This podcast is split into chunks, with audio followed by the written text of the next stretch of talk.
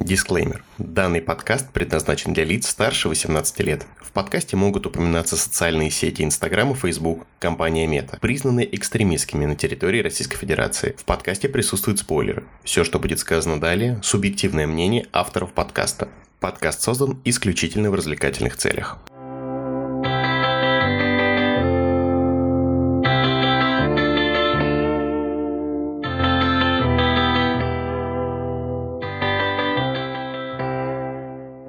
Всем привет! С вами подкаст студии Кит зачитали и его ведущий Дани Илона. Здесь мы говорим о детских и подростковых книгах, которые читали когда-то давно или не читали тогда, но исправляем это сейчас. Привет! Привет! Ну, с возвращенницем. С возвращением. Это наш уже шестой выпуск. Представляешь себе, шестой, не первый, не второй. Это круто. Спасибо всем тем, кто слушает нас. Да, мы вас очень-очень сильно любим и напоминаем, что было бы неплохо давать комментарии в нашем канале в Телеграме. Чуть-чуть чаще, чем это есть сейчас. Да, делитесь своими мнениями там. Ну и какие-то забавные истории, вполне возможно, связанные с тем или иным произведением, мы готовы будем почитать. Нам очень нужна ваша обратная связь. Так вот, это наш шестой выпуск. А если вы не слушали предыдущий, то обязательно послушайте. Там мы говорили о серии американского писателя Рика Риордана, Перси Джексон и Олимпийцы. И так молния сейчас на фоне. В этом выпуске речь у нас наконец-то, я ждала этого, пойдет о произведении, которое написала женщина, между прочим. На самом деле было бы неплохо, если бы мы это произведение поставили бы 13-м, и ты бы сказала 13 выпусков с этим Даней.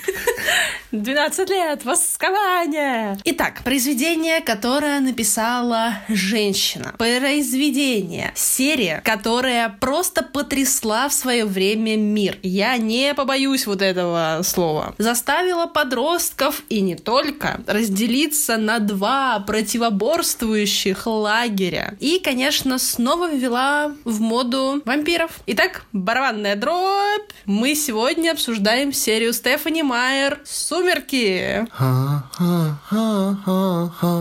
Тум-тум-тум. Да, мы и до такого дошли. Докатились. Катились, катились и Форкс прикатились, да? Не, мы сначала упали на землю, потом земля провалилась, мы упали на дно, нам постучали, мы упали туда, там были смертные машины. Так, так, так, стоп, нет, нет. Ну вот на третий раз, возможно, там уже сумерки Ай-яй-яй, нет, нет, нет. Мы, мы дойдем до, до нашего осмысления этой серии, но давай не будем вот сразу такими сравнениями. Ну смотри, тут, наверное, только ленивый не знает, и то навряд ли, о, о чем что такое сумерки. А, возможно, но мы все равно скажем. Но я предлагаю сегодня начать не с того, что такое сумерки и с чем их едят, о чем они, а с того, как мы познакомились с этим произведением. Вот, я к этому и вел, что есть логика начать с того, как мы пришли, докатились Ах, до такого. В этом была. Да.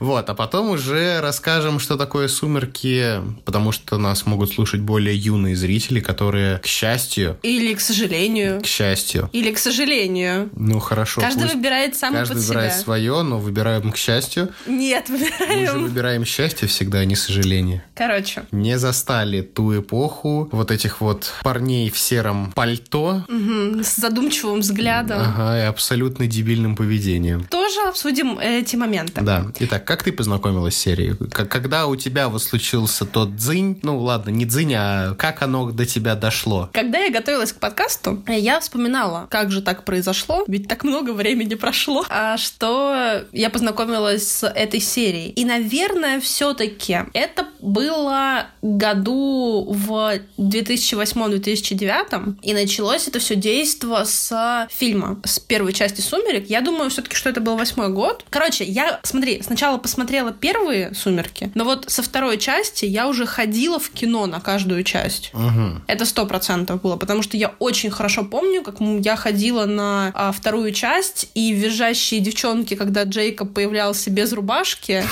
Блять, такой кринж. Ну, там на самом деле было много моментов, когда народ визжал, там, когда Эдвард делал предложение, и вот этот момент, когда во второй части он такой, выходи за меня, и, все, и она, а! и выключается э, фильм, как бы это все, это зак- закончился он, и там народ, а да, весь зал, это было интересно. Так вот, я сначала посмотрела фильм, сделала я это, разумеется, в ВК, типа мы все смотрели тогда фильмы в ВК, мне кажется. Ну да, ну иногда мы, конечно, лезли на великолепный и неподражаемый гид онлайн. Гид онлайн, да, но... Спасибо этому сайту. Я смотрела точно в ВК, я помню, что у меня долгое потом время был этот фильм в видеозаписях, и потом я... Мне очень понравилось, короче, и я начала знакомить э, с этим фильмом буквально всех. Я рассказала про него э, двоюродной сестре. У меня был очень медленный интернет, и когда мы первый раз пытались посмотреть у меня дома, там в начале, если уважаемые слушатели помнят, если не смотрели «Сумерки», там э, один из первых моментов — это когда появляется олень или там кто-то. Олень. Короче, он стоит к нам своей филейной точкой. Так вот, жопу оленя мы видели 50 раз, без преувеличения. Потому что мой компьютер, он, видимо, вместе с интернетом, они решали, что не, не сегодня, ребят. И он просто врубался. И 50 раз, пока сестра была у меня, мы видели эту жопу оленя. Мы знали ее досконально уже, по-моему. Хвостик там где, какие листочки там на деревьях э, вокруг и т.д. и т.п. Вот, но мы посмотрели. Потом я рассказала, была в гостях у другой подруги. Ну, это была сестра, я была в гостях у подруги. И, значит, рассказала ей про «Сумерки». И она такая, вау, боже, что это? И начала читать э, «Сумерки» и не только, другие книги вот примерно такого же формата. А их на самом деле было очень много тогда. А, но это фильм. А конкретно с книгой я познакомилась уже, разумеется, с э, подачи этого фильма, но потом. У меня была достаточно странная история, потому что у меня не было денег купить себе книги, я была подростком. Ну, то есть мне покупали книги другие, но почему-то вот эти конкретно, типа, у меня не было денег. Я не помню почему. Но я была ребенком преподавателя университета, у которого было очень много рефератиков каких-то, курсовых работ и т.д. и т.п., которые были дома. То есть у меня было много бумаги, у меня было много папок и много файлов. И у меня был принтер. Короче, я скачала «Сумерки» вордовским документом, и я их распечатала. Все четыре части. Да, тут могут быть сверчки. Сколько бумаги было потрачено зря, а потом на этом еще и сумерки распечатали. А, ну вот, да. И на самом деле мне достаточно долго не было. Вот до момента, как мы решили, что будем подкаст про сумерки делать, у меня не было книг из этой серии. Только вот перед тем, как мы начали готовиться, мы купили эти четыре книги на Авито. Спасибо прекрасной девушке, которая нам их продала за отличную стоимость. Она нам доплатила, чтобы забрали. Нет, но тем не менее. У меня не было книг, да, у меня были вот только те документы. Я даже не помню, у меня остались ли те вордовские документы. Я помню, что там был другой перевод, но мы об этом еще поговорим, по крайней мере, первой части. И вот такое было мое знакомство, да, мне достаточно сильно понравилось на тот момент, но у меня, знаешь, не было какого-то прям сильно эйфорийного периода, типа, о боже, Эдвард, а, а, а. Э, нет, просто мне понравилось. И, кстати говоря, я очень благодарна «Сумеркам», потому что Стефани Майер оказалась, насколько я понимаю, фанаткой классической английской литературы, конкретно фанаткой Джейн Остин. Собственно, я уже знала на тот момент о гордости и предубеждении, разумеется. Я даже, по-моему, брала в библиотеке. Да, я брала в, в детской библиотеке, но там была, типа, укороченная детская версия, но с классными рисунками, кстати говоря. Так вот, после этого я распечатала, опять же, себе Джейн Остин. Причем я узнала про Мэнсфилд Парк, например, я распечатала себе Мэнсфилд Парк. Короче, я пошла вот по проторенной дорожке уже, ну, типа, что, я сумерки-то распечатала, и вот у меня было так некоторое количество книг, и Джейн Остин тоже. Я просто вспоминаю, когда я познакомился с ДНД, и как бы, ну, книга правил, что игрока, что мастера, она там за 300 страниц. Там и иллюстрации, все дела, и ты не можешь вырвать какие-то отдельные страницы, даже если вырвать, нужно несколько раз книгу пролистать, чтобы понять, что распечатать, чтобы там помочь. То есть я первый раз веду мастером, ребята первый раз играют игроками. Я там напечатал на, по-моему, у нас уже был принтер, я напечатал себе страниц 40, думаю, обалдеть, столько листов пропустил, типа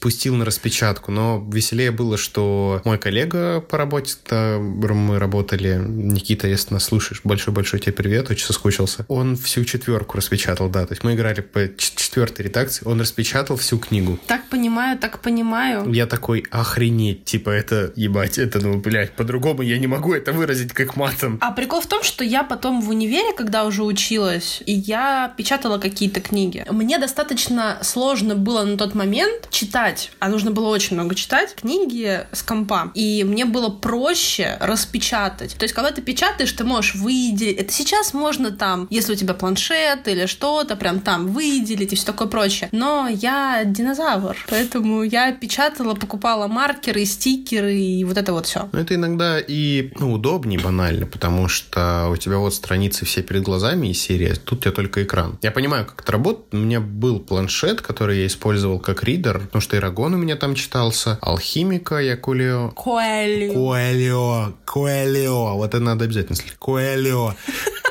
Господи, как же тяжело фамилию читать. Там читал какие-то еще работы. Серега мне, брат, скачивал очень много книг по тамплиерам, по ассасинам, по тевтонцам. То есть, да, это прикольно, это удобно, особенно когда книги пираты, кто только не мог, выпускали их как отдельное запускаемое приложение. Ничего себе. Да, то есть ты не скачиваешь FB2, ты скачиваешь книгу, и ты ее запускаешь читаешь. Очень удобно. Но да, я понимаю, в чем прикол именно, когда работаешь с документом, когда он в напечатанном виде, когда у тебя это действительно большая книга, и тебе проще там перелистнуть это все здесь пальцем. Не, ну со Стефани Майерт я не работала, понятное дело, таким образом. Я ее просто печатала. Вопрос к тебе. Как ты познакомился с серией? У, это было очень-очень давно. Значит, э, я приехал в дождливый город осенью. А, на самом деле, ладно, нет, я шучу, но это, если я правильно помню, да, действительно была осень. Где-то завирусились сумерки. Тогда мне было достаточно много лет, если измерять месяца в годах. Кольцами деревьев? Да, да, и то есть на, на самом деле я был совсем-совсем очень юным, и еще, по-моему, даже ну, только- только-только начинался пубертат, то есть ты этого не понимаешь. Ты еще существуешь в парадигме, что мальчики общаются с мальчиками, девочки с девочками, а тут что-то охренеть какое популярное, и как бы, ну, одна реакция у мальчиков на это может быть. Фу, да, вот типа вот так, типа и что за, что за херня. И как-то это немножечко прошло стороной, определенная часть хайпа. Потом я помню, что книги, оказывается, я увидел немножко до. Сейчас будет сложная э, комбинация. Тетка моей двоюродной сестры, которая не является мне... Никем. э, Не является мне, да, кровным родственником. А, Я был дома, собственно говоря, у них, и я увидел, что на полке стоят две коллекции по сумеркам. Ого. Да, одни стояли с а-ля кинообложкой, но там были не Паттинсон и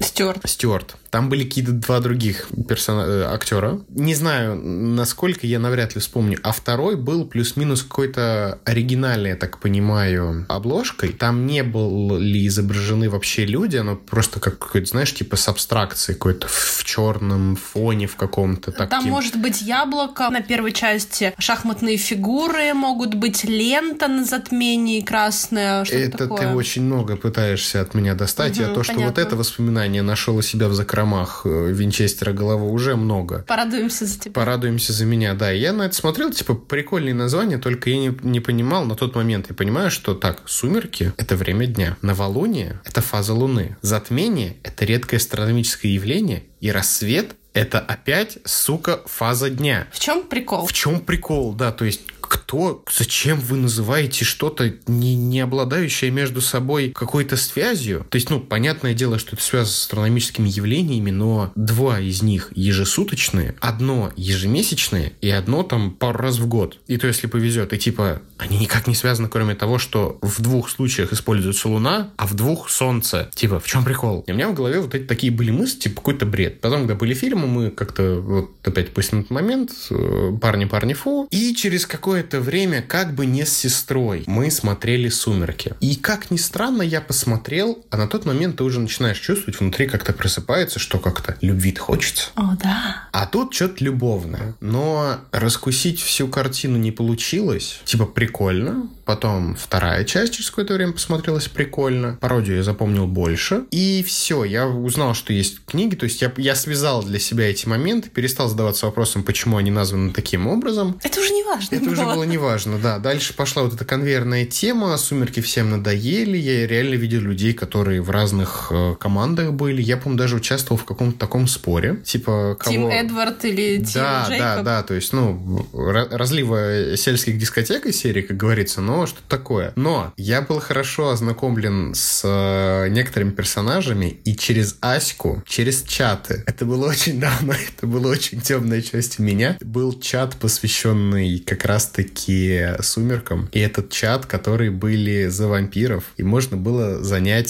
свободные места. Я забирал Карлайла и пытался познакомиться с какими-то девчонками.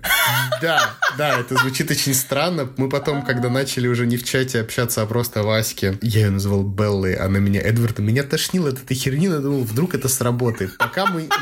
Подожди, это еще самое веселье, пока мы не решили позвониться. А там такой писклявый, страшный голос, и я такой, фу, нахуй, типа, бля, мы тебя развели, иди нахуй в жопу просто. То есть, ну, повели как максимальные козлы. Я заблокировал ее номер телефона, я удалил из Блин, бедная кон... девочка. Да, то есть, скорее всего, я поступил максимально по-скотски, то, что засал. Ну, откровенно засал, мне не понравилось. Но, да, и такой эпизод в моей жизни был. И на долгое время все это ушло. Потом, когда для меня кино стало чем-то большим, и начал разбирать, я пришел к выводу, что действительно первая часть, на тот момент я еще и вторую читал, сейчас уже, наверное, нет. Это хорошо построенное инди-кино, действительно приятное. То есть, ну, с точки зрения именно отснятого материала. Поведение персонажей, да, иногда... Иногда? Ну, не, ну, Чарли логичен, Билли логичен, даже Джейкоб маленький логичен. Ну, окей. Белла в многих моментах ведет себя как, ну, подросток. Ну, да. И ее окружение. Вот Эдвард, да, там, конечно, блядь, биполяр очка, это стопроцентное. Но, тем не менее, это хорошо снятый фильм. Ты просто по одному кадру из фильма, причем ты можешь не увидеть ни одного персонажа, ты поймешь, что за фильм. Да. Потому что цветокор, потому что природа, потому что манера съемки. Потом я не видел картины, которые снимались бы именно таким же образом. Ты имеешь в виду первую часть? Да, я имею в виду первую часть. Угу. И я как-то так нормально к этому разошел. А послушал в данной ситуации, то есть я не читал первый раз вот сейчас к подкасту, и могу сказать, что это и неплохо. Угу. Типа это хорошее произведение. Так что мое знакомство именно с книгой произошло вот из серии, как говорится, на днях. Понятно, да. Ну, мы с тобой, кстати говоря, у нас как-то был э, марафон «Сумерек», мы с тобой смотрели. Да, мы решили пересмотреть «Сумерки», и... Все мы, по-моему, пересмотрели тогда. Э, на последнего уже начали засыпать, потому что, типа, фу, блядь.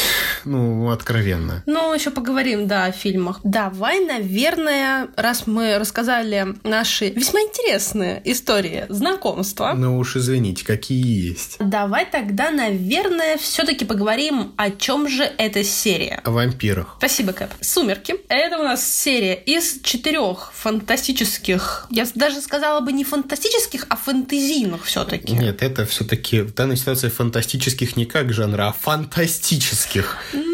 Ну, если только с такой точки зрения. Это четыре любовных романа, два сопутствующих этой оригинальной серии романа и одна новелла, которая написана американской писательницей Стефани Майер. Выходили они ежегодно, прости господи, с 2005 по 2008 год. В этой серии рассказывается о подростковых годах человеческой девушки Беллы Свон, которая переезжает к своему отцу в Форкс, городок, штат Вашингтон, из солнечного Феникса, штат Аризона. И так получилось, что она влюбляется в, прости господи, 104-летнего вампира по имени Эдвард Каллен. В принципе, это одно предложение рассказывает, по сути, всю их историю. В основном история рассказывается с точки зрения Беллы, главной героини, но есть и второй пов. Это Джейкоб Блэк, друг Беллы и по совместительству оборотень. На полставки. Не, ну на целую ставку, что ты его.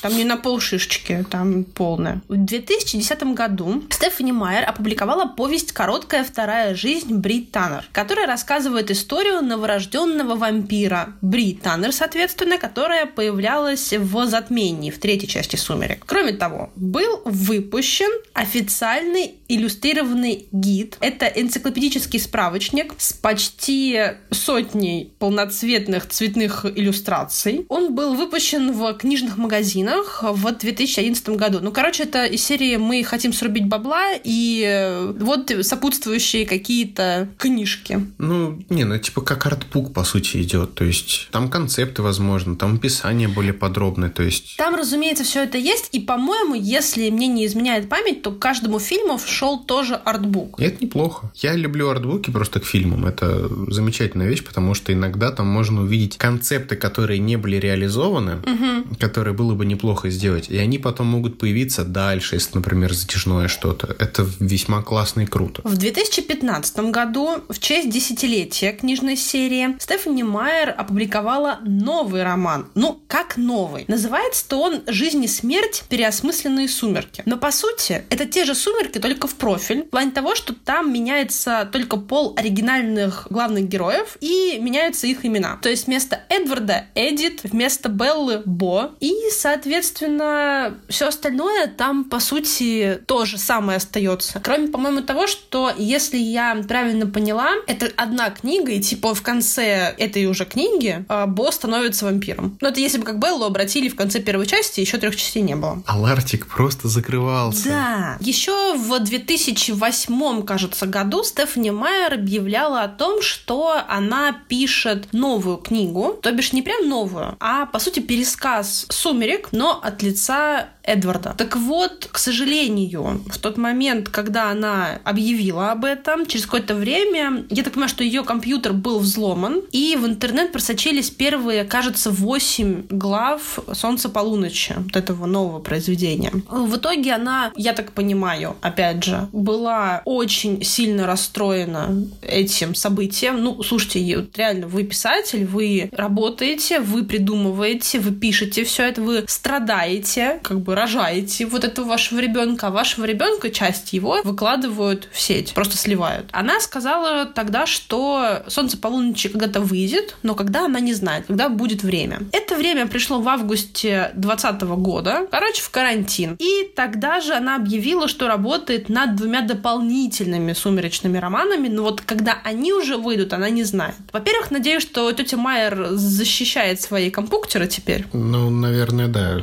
Есть логика либо пользоваться компьютером, который ни к чему не подключается, не хуже, как Нолан это делает, либо, да, нужно за защиту платить и хранить сколько, не подключаться к разным там Wi-Fi в кафешках, потому что это тоже первое место, где тебя забирают да. все. Ну и, во-вторых, я надеюсь, что это будут интересные романы, и хотелось бы, конечно, чтобы это, это были романы, которые не написаны для того, чтобы давайте срубим еще баблишко, а которые написаны потому, что там есть о чем рассказывать писателю. На самом деле, да, но смотри, при условии, что этот мир не имеет особо больших каких-то, ну, как она сказала, что ее вампиры, ее оборотни, ну, ладно, Квилетов-то она, по-моему, взяла реальных. Да, это реальное племя. Племя реальное, а вот их существование в книге и существование племени Квилетов сейчас, то есть тут тоже хороший вопрос. Так как она создает все-таки свою вот эту вот фэнтезийную основу, свой фэнтезийный лор, там на самом деле это будет о чем рассказать. Можно, например, э, более подробно написать о пути Джаспера вполне. Можно о восхождении и нисхождении клана Вальтури. Прекрасно будет сделано. О том, как они существовали в те года, как они дошли до этого. Я говорю, если есть писателю о чем рассказать, то это очень хорошо, понимаешь? Я, я к тому, что у нее-то на самом деле-то там есть о чем рассказать. Вот именно. Вопрос в том, когда, как и да или нет. А об этом в следующей серии, видимо, мы узнаем, когда она в следующий раз нам что-нибудь расскажет. Или так через 10? Ну, посмотрим, не на знаю. 30-летие сумерек. Тихо, тихо, тихо, не говори такие страшные вещи. Вообще, на самом деле, еще с выхода первого романа в 2005 году «Сумерки» приобрели огромную популярность и колоссальный коммерческий успех. Стефани Майер сама говорила, что идея «Сумерек» пришла к ней во сне. Она даже называет дату конкретную. 2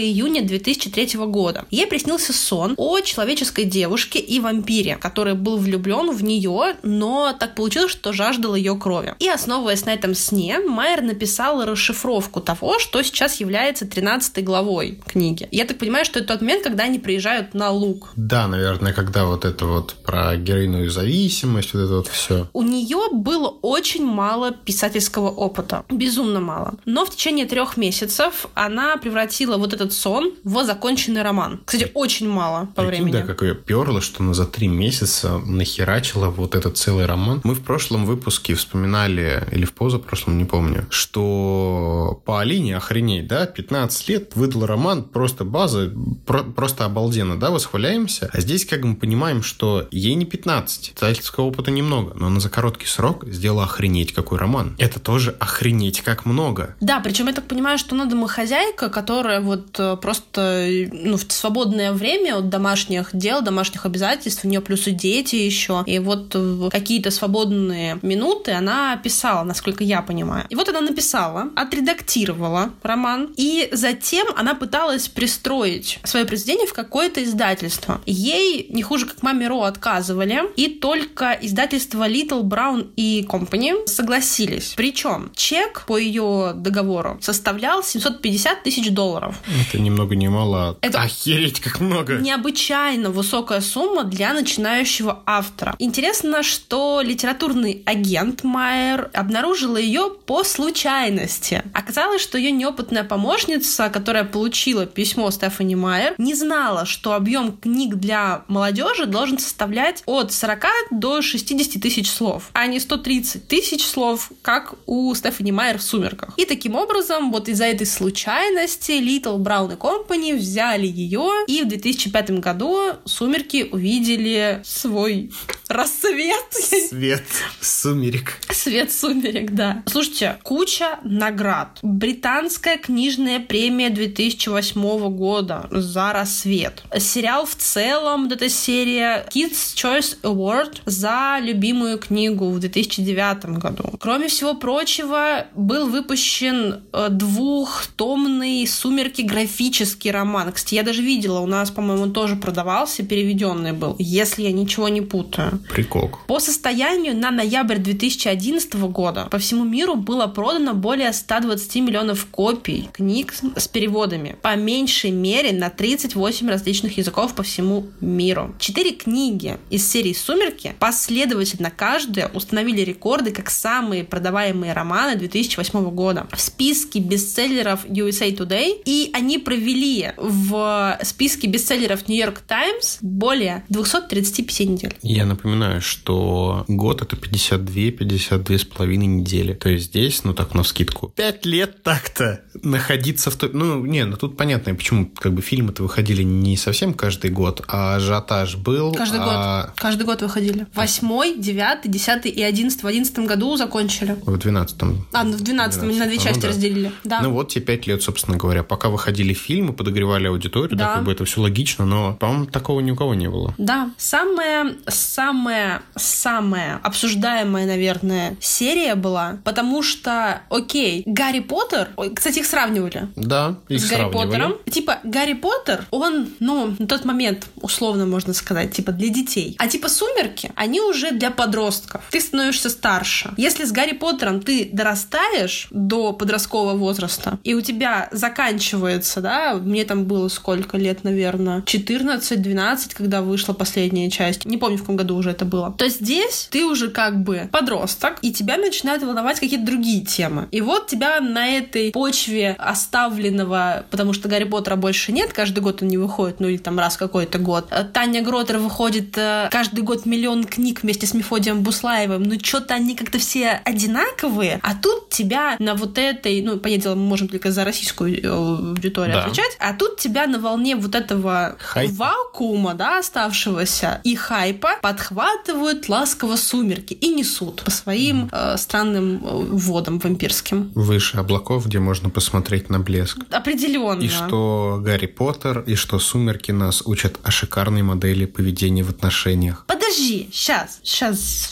Кстати говоря, многие критики отмечали сходство с Гарри Поттером. Причем один из обозревателей, описывая поклонников обеих серий «Сумерек» и «Гарри Поттера», писал, что фандом Майер напоминает манию по поводу Гарри Поттера. Daily Telegraph описала «Сумерки» как духовного преемника Гарри Поттера. Но Стефани Майер сама отреагировала на эти сравнения, сказав, цитата, «Это ужасно лестно, что меня сравнивают с ней, но другой Джон Роулинг никогда не будет. Это явление, которое больше не повторится». Кроме того, она отметила, что вам легче сравнивать моих фанатов с ее фанатами, чем меня с ней. Я действительно думаю, что у нас обеих есть люди, которые просто полны энтузиазма и пройдут многие мили, чтобы увидеть нас и принять участие, и всем действительно не безразличны наши персонажи. Ну, тут я, наверное, скажу, что она права, что, да, сравнивает э, в первую очередь не писательниц, а Фандомы. фанатскую базу, да, и не проводят,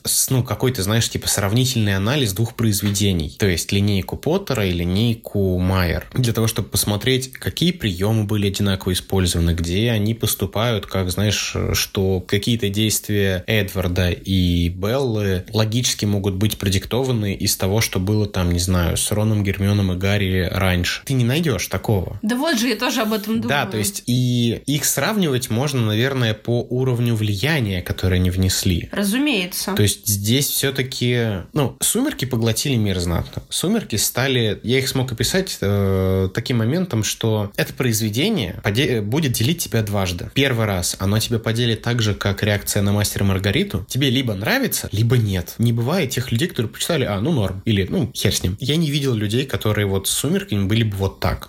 Именно с книгой. А потом, когда ты начинаешь читать, тебя уже делит сама книга на два лагеря. Сначала ты принимаешь, что да, понимаю Беллу, она правильно думает, да, понимаю Беллу, она неправильно думает, и, соответственно, да, с Эдвардом или да, с Джейкобом. Тебе книга ставит вот такие вот моменты, что, блядь, пообсуждай, она тебя поджигает изнутри. То же самое, как делает Поттер, когда ты понимаешь несправедливость происходящего, ты понимаешь, что не магией прекрасен этот мир, а персонажами и событиями. И как в Поттере есть какие-то нелогичные моменты, так и они и здесь есть. Но оба мира живых. Оба мира живые, но ты сейчас вот сказал про то, что ты выбираешь либо Тим Эдвард, либо Тим э, Джейкоб. А прикол в том, что я-то думаю, что Белли вообще из них никто нахрен не нужен. Да, в этом самый главный вопрос, потому что что с одним, что с другим начинаются выстраиваться абсолютно... Токсичные отношения. Да, токсичные, абьюзивные, Да. не ценящие друг друга Да. ни капельки отношений. И самое главное, продиктованы больше влюбленностью, нежели любовью. То есть, не, понятное дело, что когда мы говорим, блядь, Эдвард, мы представляем Паттинсона. Да. Но тут Кстати, кстати, вот ты сейчас сказал про это, и вспомним, что изначально Стефани Майер видела, вот в этом ее сне, она видела, вот сейчас просто закройте глаза, кого увидите, э, уважаемые наши слушатели, на месте Эдварда, а Стефани Майер, ну, наверное, это знают уже все, но она представляла Даня Ген- Генри Кавилла. Генри Кавилла. То есть Ведьмаку заплатите чеканные монеты, сосется он с Беллой и ест оленину. Я видела фотки Генри Кавилла Тогдашнего. тогдашнего. Он присылал просто нам на почту. Ребят, серьезно, нет. При всем моем уважении Генри Кавиллу, но м-м, серьезно. Они, по-моему, кстати, с Паттинсоном то ли учились в одной школе. Они, короче, друзья. Они, Да, они там- вместе учились. И когда Паттинсону эту роль ее отдали, Генри такой, типа, о, здорово, здорово, круто. И мне кажется, он перекрестился, что это не он. Но серьезно, он не подходит. Он слишком накачанный уже тогда был. Эмит, да. Эми- Эммет, да. Эммитом он был знатным бы. Да он даже, знаешь, в некотором плане мог бы быть этим Ньютоном. Нет, ну, очень нет, условно. Знаешь, где я видела молодого Кавила? Он играл в американской экранизации графа Монте-Кристо. Он там совсем-совсем юный и... м-м, Уже там, м, да? м-м, не, Понятно. нифига не подходит. Ну, ну, Эмит, ладно. Вот. Причем, кстати, актера, который взяли на Эмита, мне кажется, он даже как-то, ну, чем-то, ну, как, как будто мне ебальничек напоминает его. Хотя у Ведьмака, у нашего, у него чуть более квадратное. Да, у Кавила чуть более квадратное лицо. У Эмита, у актера, ну, покруглее. Но да, это типа такой бред, что там она увидела его, а мы представляем Паттинсона теперь, потому что он шикарно далек. Но опять же, я скажу, что как нас пытались в начале нулевых обмануть, что вот он, маленький, красивый, еще с легкими пухленькими щечками, в очочках, бегает весь такой Питер Паркер э, в исполнении Магуайра, которому на тот момент уже 27, и играет 17-летнего подростка, и ты должен в это как-то верить. И там, ну, наверное, больше все-таки большое спасибо гримерам, которые пытались его омолодить как могли. Хорошая актерская игра, и он действительно выглядит как подросток. Но ты понимаешь, что ни хрена это не 17-летний пацан. А вот с Паттинсоном, ему-то по возрасту он там не сильно старше того, кого играет. И хорошо выглядит, как по мне. А я его выгля- вижу не меньше, что и вот, вот ему там 27 на вид. А я не вижу. Я, я вижу. А я не вижу. Они на самом деле, и если посмотреть закадровые видео, я пока готовилась к подкасту, посмотрела немножко. Они такие лапочки, они такие маленькие, прям, ну, деточки, ну, серьезно. Их вообще вот им не дашь каких-то лет-лет перелет. Они прям вот под возраст, что Кристин Стюарт, что Роберт Паттинсон, они вот в той условной ценовой категории, скажем так, которая должна быть. Нет, Стюарт согласен, да. Вот ее я могу представить, что вот так может выглядеть там девчонка в свои 17 лет, потому что я видел, как выглядели девчонки в 17 лет. Они действительно выглядят, ну, сложнее, взрослее, чем парни. Парни выглядят как что-то опухшее и непонятное, потому что пубертат на них сказывается Ну, парню, знатно. парню рознь, давай не Согласен, будем. но я не видел чего-то вот настолько взрослого. А Розали, которая выглядит как почти милфуха и играет школьницу. Блин, прикол в том, что с Розали вообще большая беда. На самом деле актриса Ники Рид, она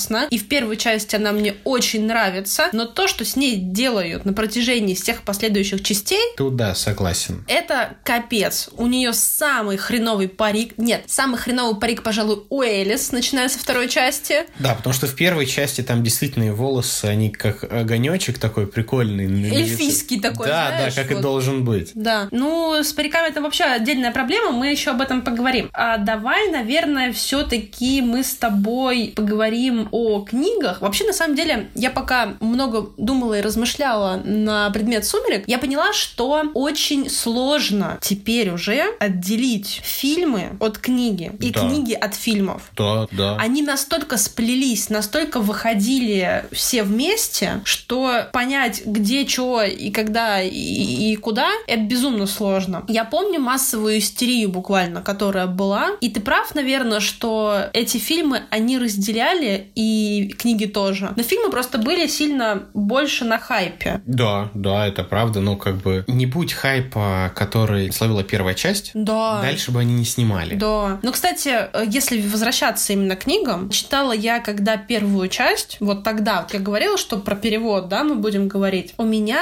вот тогда в распечатке вообще был тот перевод, где Джаспера, прости господи, звали Кэрри. Это старая еще версия. Это по-моему. старая версия. У меня, по крайней мере, где-то вот на задворках сознания есть какое-то воспоминание о том, что где-то далеко-далеко в интернете я находила еще тогда новость о том, что это был типа старый перевод, ну, незаконченный, не отредактированный, который Стефани Майер почему-то прислала, типа, знаешь, не тот документ условно. Мгм. На самом деле такое иногда бывает. Такое было у Джорджа Мартина. Тоже он присылал незаконченную, не отредактированную версию какого-то из романов. Мы все учились, мы все когда-то отправляли незаконченную версию своего произведения, которое называется «Диплом курсач, нужно подчеркнуть». Да. Я так на антиплагиат отправил документ неправленный и прошел Кошмар. еле 62% набрал.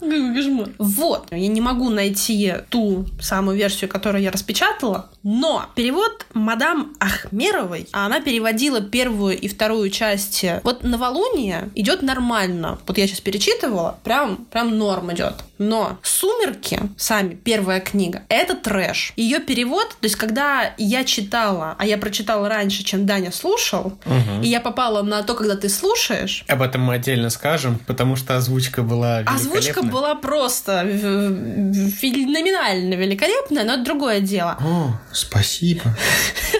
Ярко ответила она. Так вот, перевод мадам Ахмеровой, он мерзотный. Вот прям вот совсем мерзотный. Как можно влюбиться в эту книгу или в любую другую книгу э, с точки зрения того, что ты читаешь вот это, я не знаю. Когда-то давно, если кто-то помнит Маякните, было такое приложение, по-моему, есть и сейчас, Lingua Leo. Там можно было изучать английский язык. И там можно было читать некоторые книги на английском. Ну и там тыкаешь незнакомое слово, у тебя появляется его перевод, и ты таким образом читаешь. Так вот, когда-то давно я читала «Сумерки» таким образом. И я помню, что, ну, как-то там чуть-чуть по-другому-то были некоторые моменты. Перевод мадам Ахмеровой — это, конечно, жесть. Причем я покопалась в интернете и нашла информацию о том, что некоторые куски, примерно как и в росменовском переводе Гарри Поттера, они просто от себя тяну уже писали. И ты такой, а зачем, мать, зачем? Ведь можно же просто перевести тот текст, который есть. Ну, это то же самое, что Боромер Смайл. Да. То есть тут, ну, абсолютно та же самая. Это вот чисто старая школа советского перевода, когда, а, ну, у них же там сухо написано. Давайте распишем, как мы умеем по-русски, что вот с березкой, с рассветом, и тень улыбки промелькнула на его лице, когда он посмотрел вперед. Боромер смайл. Блядь, я первый раз, когда я читал, я сначала с этого очень долго смеялся, как типа над чем-то... Ну, рофл Ну, рофл такой. А потом, когда ты начинаешь задумываться дальше, и ты часто сталкиваешься с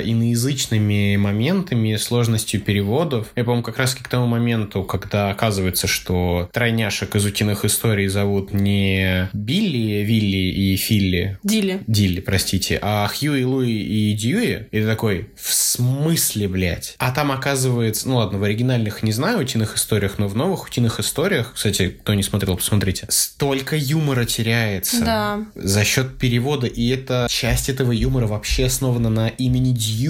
Фишка в том, что здесь, например, когда-то я читала информацию о том, что там, типа, помнишь, Белла на тригонометрии, там, типа, когда разговаривает с Джессикой, она смотрит, ну, типа, Джессику вызывают, и она правильно отвечает на вопрос. А Белла такая, ой, а я посмотрела к себе в тетрадку и нашла пару ошибок. Это от себятина. У меня не было такого. Вот. Прикок. Это от себятина. То есть Беллу делают более, я не знаю, какой-то дурной, что ли. Или, например, когда они едут с Эдвардом куда-то, я уже забыла куда. Кто поведет машину? Я, конечно же, говорит Эдвард. Ну вот, так, теперь я могла там обуть лодочки. Этого не было. У меня тоже этого не было. Этого не было. То есть вот-вот, у нас с тобой, видишь, в каких моментах встречается вперед. То есть у меня абсолютно отвратительная озвучка. Отвратительная, согласна. Но, как ни странно, я пока слушал перевод, ну, точнее, в принципе, весь текст, я параллельно играл, и мне нужно было, ну, у меня нет возможности, опять же, напоминаю, сидеть читать или сидеть слушать и не заниматься ничем больше. Мне нужно что-то занять. И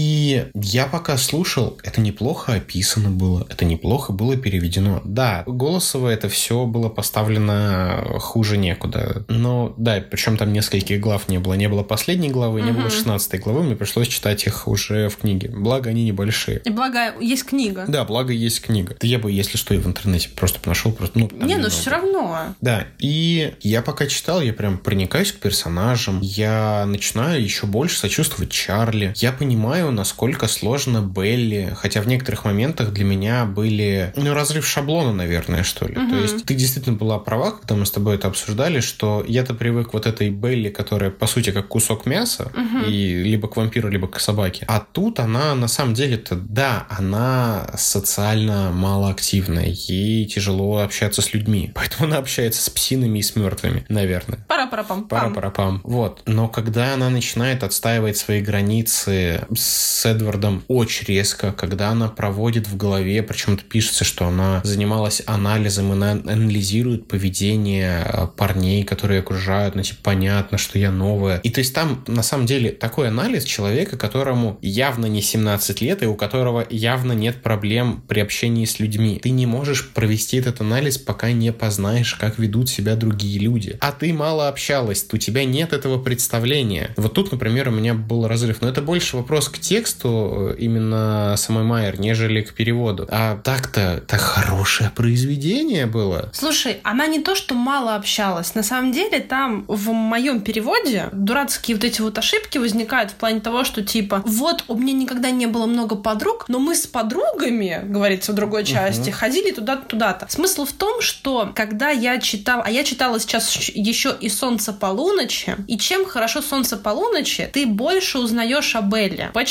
Есть момент, когда Эдвард несколько дней задает Белли вопросы. Угу. И в «Сумерках» у у тебя нет конкретики этих вопросов. Там просто рассказывается, что вот он спрашивал там про то-то сё-то, пятое-десятое, о маме, папе, о Фениксе, о школе и о мальчиках. А в «Солнце полуночи» от лица Эдварда есть сам вот этот диалог большой. Угу. На несколько страниц, на несколько глав, по-моему, даже. И она конкретно рассказывает. То есть, например, вспоминай, когда она слушает музыку, чтобы заглушить мысли, она слушает Да. музыку. Которую Фил подарил. Которую диск. Фил подарил диск. Оказывается, что это Linkin Park. Ну вот да, там, там на самом деле, когда она говорила, что для меня показалась немножечко тяжелая музыка, но я в целом привыкла. Я думаю, блин, А что, что это, это? могла быть за группа? У меня почему-то в голове, когда это было описание, я не знаю, почему я такой Slipknot. Типа, ну, немножечко, Linkin Park. немножечко тяжелое, но было бы неплохо, да, ну, можно слушать. Linkin Park, где там тяжеля? Не, Там, ладно. не, там не метеора альбом, я не помню, Вот какой, я но думал, не типа, метеора. если бы нет. это был метеора, Нет. еще как-то можно притянуть, потому что там Breaking the Habit, например, да, ее, ну, она чуть более тяжелая по ощущениям. Вот, потом она рассказывает ему, там, как она с кем э, ходила на свидание, причем, ну, типа свидания, да. Она рассказывает ему кучу-кучу-кучу моментов о самой себе. И вот эти моменты, вот это все, оно помогает лучше нам ее узнать на самом деле. И когда мы подходим к моменту, когда она говорит Эдварду, что типа мама всегда говорила, что я родилась 35-летней, ты такой, ну так-то да, мать. Она не то чтобы не общительная, но просто смотри, знаешь, в чем фишка? Когда ты- и она говорит же об этом, ну даже в моем этом дурацком переводе это есть в первой части «Сумерек». Когда ты растешь вот с этими людьми, тебе не нужно пытаться по большей части находить себе друзей. Они уже у тебя есть в этой школе, в этом городе и так далее. Но если только ты не совсем там антисоциальная личность и т.д. и т.п. Понимаешь? Ты в детский сад с кем-то ходил, ты их знаешь, короче, и они знают тебя. Ты ходил с ними в детский сад, в школу, бегал там, не знаю, пек куличики и бла-бла-бла. А она приезжает... У нее вот эти люди были в Фениксе, там. Вот там были вот эти подружки, которым типа там миллион лет, понимаешь? А здесь она приехала. Мало того, что дочь шефа полиции, это как бы уже, извините, но говорит о чем-то Ну да, привлекает внимание уже знатно. привлекает внимание, тем более это маленький городок, где шеф полиции это, извините меня, чел, которого надо сильно слушаться. Медийное лицо в некотором плане. Да. А там их всего чуть больше трех тысяч человек живет. Это, во-первых. Во-вторых, она дочка его бывшей взбалмошной жены, которая забрала ребенка и уехала. И все такие типа, а, а какая она будет? Такая же взбалмошная? Или как Чарли? Или как бы чё как? И, в-третьих, она новенькая тупо. Почему она спрашивает Джейкоба, а ты вместе со мной в школу ходишь? И ей жалко, что он ходит в школу в резервации. Потому что она бы хотя бы его знала, понимаешь? Это всегда сложно быть новенькой. Ты приходишь в новую работу, ты приходишь, не знаю, в новый коллектив и так далее. И это сложно. И она не необщительная. Она просто стесняется. Ей просто сложно быть новенькой. Ну, окей, ладно. По крайней мере, для меня это таким образом вот все проясняется. Потому что если бы она бы- была бы совсем стеснительная и совсем необщительная, вот до конца забитая девчонка, она бы не смогла бы выстроить общение с теми же Калинами, с Джейкобом не смогла бы так сильно сдружиться, с друзьями Джейкоба начать болтать, типа, эй, чуваки, ну чё, давайте Даже с Чарли. с Чарли, понимаешь? То есть она бы сидела бы дома и, не знаю, там, косички плела бы себе. Ну, окей, ладно. Я прям вот с твоих аргументов сейчас окей, хорошо. Звучит логично и правдиво. Потому что, ну, я «Солнце полуночи» не читал и читать не буду. Опять же, мне хватило. И, наверное, не надо, потому что это очень, как бы тебе сказать, а, сложное чтиво для меня было в том плане, что ты, когда читаешь «Сумерки», ты такой периодически «Белла, твою мать, ну сколько можно? Ну хватит себя накручивать уже». А умножь ты раз на 20. Потому что Эдвард — это мало того, что чувак с биполяркой, Причем, на самом деле, с ярко выраженной. она реально, то есть это не оправданные многие его фразы были, когда он мгновенно их кидает. То есть, нет, на какие-то там есть действительно моменты, но у чувака реально кукуха ехавшая. По крайней мере, в первом фильме. Ну, типа, Ну, смотри, книги. смотри, он периодически думает... это- блин, короче, есть гениальнейший, насколько я считаю, скетч в ТикТоке, Рилсах и Шортсах, я не знаю, не везде, наверное, есть. Везде есть эта девчонка, она американка, по-моему, и у нее гениальная была идея, типа, что думает Белла в «Сумерках» и что, что думает Эдвард думает Белла. Очень сложно понять, но попытайтесь. И что в этот момент думает Эдвард. Она сравнивает вот эти моменты. И там типа Белла, которая, о боже, наверное, он там меня не любит, не воспринимает, ла-ла. И в этот момент Эдвард, который, беги, Белла, беги от меня, ты должна убежать от меня, а я там весь такой-то. И понимаешь, 80% солнца полуночи Эдвард думает, беги, Белла, но я люблю тебя, останься, Белла, но беги, Белл. И ты такой, твою мать, давай мы уже решим, чувак, пожалуйста. То есть ему уже, по-моему, вся семья там в какой-то момент говорит, чел, пожалуйста, давай ты хоть что-то решишь в конце-то концов. И потому что... Математику. Да хоть что, хоть математику, я не знаю. Типа потому что, ну как бы это же не только его решение, это еще и вся семья. На самом деле здесь и видно, почему они уезжают во второй части. С другой стороны, с одной стороны, ты понимаешь, почему они уезжают во второй части, потому что, поняв, что есть вот такая девушка, чей запах очень сильно привлекает Эдварда, Карлайл тут же говорит, мальчик мой, одно твое слово, и мы уедем. Потому что ты раньше уезжал ради того, чтобы всю семью Защитить. защитить. Кто-то косячил, мы уезжали. Вот сейчас мы уедем. Одно твое слово. Но в то же время ты через какое-то количество глав смотришь на то, что Эдвард говорит, о нет, я никогда не смогу бросить ее. И я никогда не смогу уехать. О боже, она же привлекает к себе все опасности мира. И ты такой, ребят, вы серьезно? Ты через полгода скажешь, я тебя больше не люблю, пока. Как это все соотносится? Типа он считает себя самой огромной, самой важной опасностью, которую Белла к себе притянула. Ну, не учитывая метеорит, который она не смогла притянуть. Блин, метеорит это вообще, это, это просто гениальная фишка. Это, это фишка, чтобы он сам себе, по сути, говорит, как оправдать, что, почему он это делает. Я понимаю, как это работает. Подожди, сейчас э, давай объясним просто слушателям. Я просто Дани уже некоторые моменты вкидывала, когда читала, и у меня мозг кипел. А в «Солнце полуночи» и, разумеется, в «Сумерках» в фильме, понятное дело, мы это видим. Короче, Эдвард периодически начинает приходить к Белли в комнату, пока она спит, и заниматься сталкингом, блин, по сути. Ну, серьезно. Очень здоровое отношение. Ребят, чувак смотрит, как ты спишь, сидишь сидит, вернее. Вайерист, получается. Да пипец. И он, короче, себя каким образом оправдывает. То есть первый раз, как это все происходит, там, короче, была охота, по-моему, у него. И тут он такой, вот, она притягивает к себе все вот эти вот там сложные моменты, все беды, ла-ла. И он думает, а вдруг метеорит? А вдруг реально на ее дом падет метеорит? Я должен быть около нее. Он бежит к дому Беллы, видит, что дом Беллы стоит спокойно.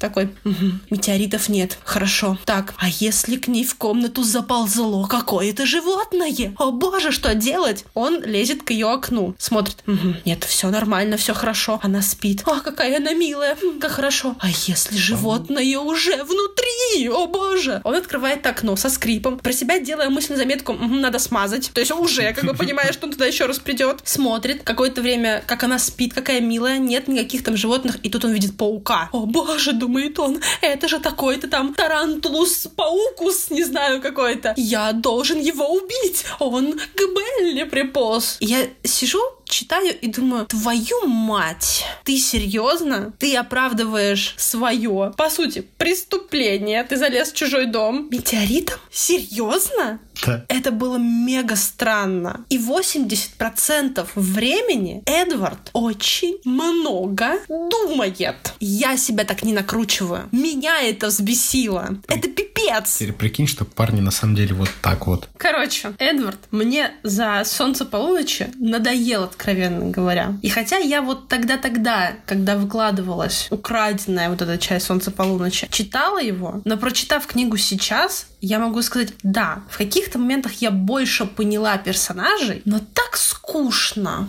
мне не было очень давно, когда я читаю книгу. Потому что Эдвард очень скучный чел. Ну, не знаю, тут понимаешь, чем фишка? Мне он нравится по поведению как-то больше, чем Джейкоб. И если уж рассматривать момент, что мы выбираем для Беллы херовую модель поведения, потому что тут Стефани Майер есть за что ругать очень сильно, потому что на долгое время она создаст впечатление о том, что вот так должны строиться отношения. И многие девочки будут вести себя примерно так же в отношениях, когда их швыряют то я тебя люблю, то я тебя не люблю, то ты мой личный сорт героина, то держись от меня подальше. Вот эти вот непонятные качели, абсолютный абьюз, что в отношениях ты что-то там говоришь, но в основном не возникаешь. И как бы это отвратительно. Не, я не согласна, что Белла что-то говорит, но в основном не возникает. У нее скорее с Эдвардом, наоборот, постоянные споры. Да. На предмет того, что я хочу быть вампиром, я хочу быть с тобой постоянно, всю жизнь и бла-бла-бла. А Эдвард кричит, нет, твоя бессмертная душа лучше и великолепнее, чем все бессмертные жизни на свете, и все такое прочее. То есть вот эти вот постоянные непонятки, непонятные моменты, неразрешенные конфликты, которые запутываются, как она говорила сама Белла, по-моему, в четвертой, что ли, части, или в третьей, я уже забыла, что типа вот к этому ко всему, про свадьбу, что вот к этому ко всему привел запутанный клубок договоренностей. Ну, по сути, да. Потому что сейчас мы договорились с Эдвардом вот про это, тогда-то мы договорились про то, а я ему обещала вот это, а он обещал больше никогда не уходить и все такое прочее. Понимаешь? Это все равно не до конца здоровые, нормальные отношения, к которым ты стремишься,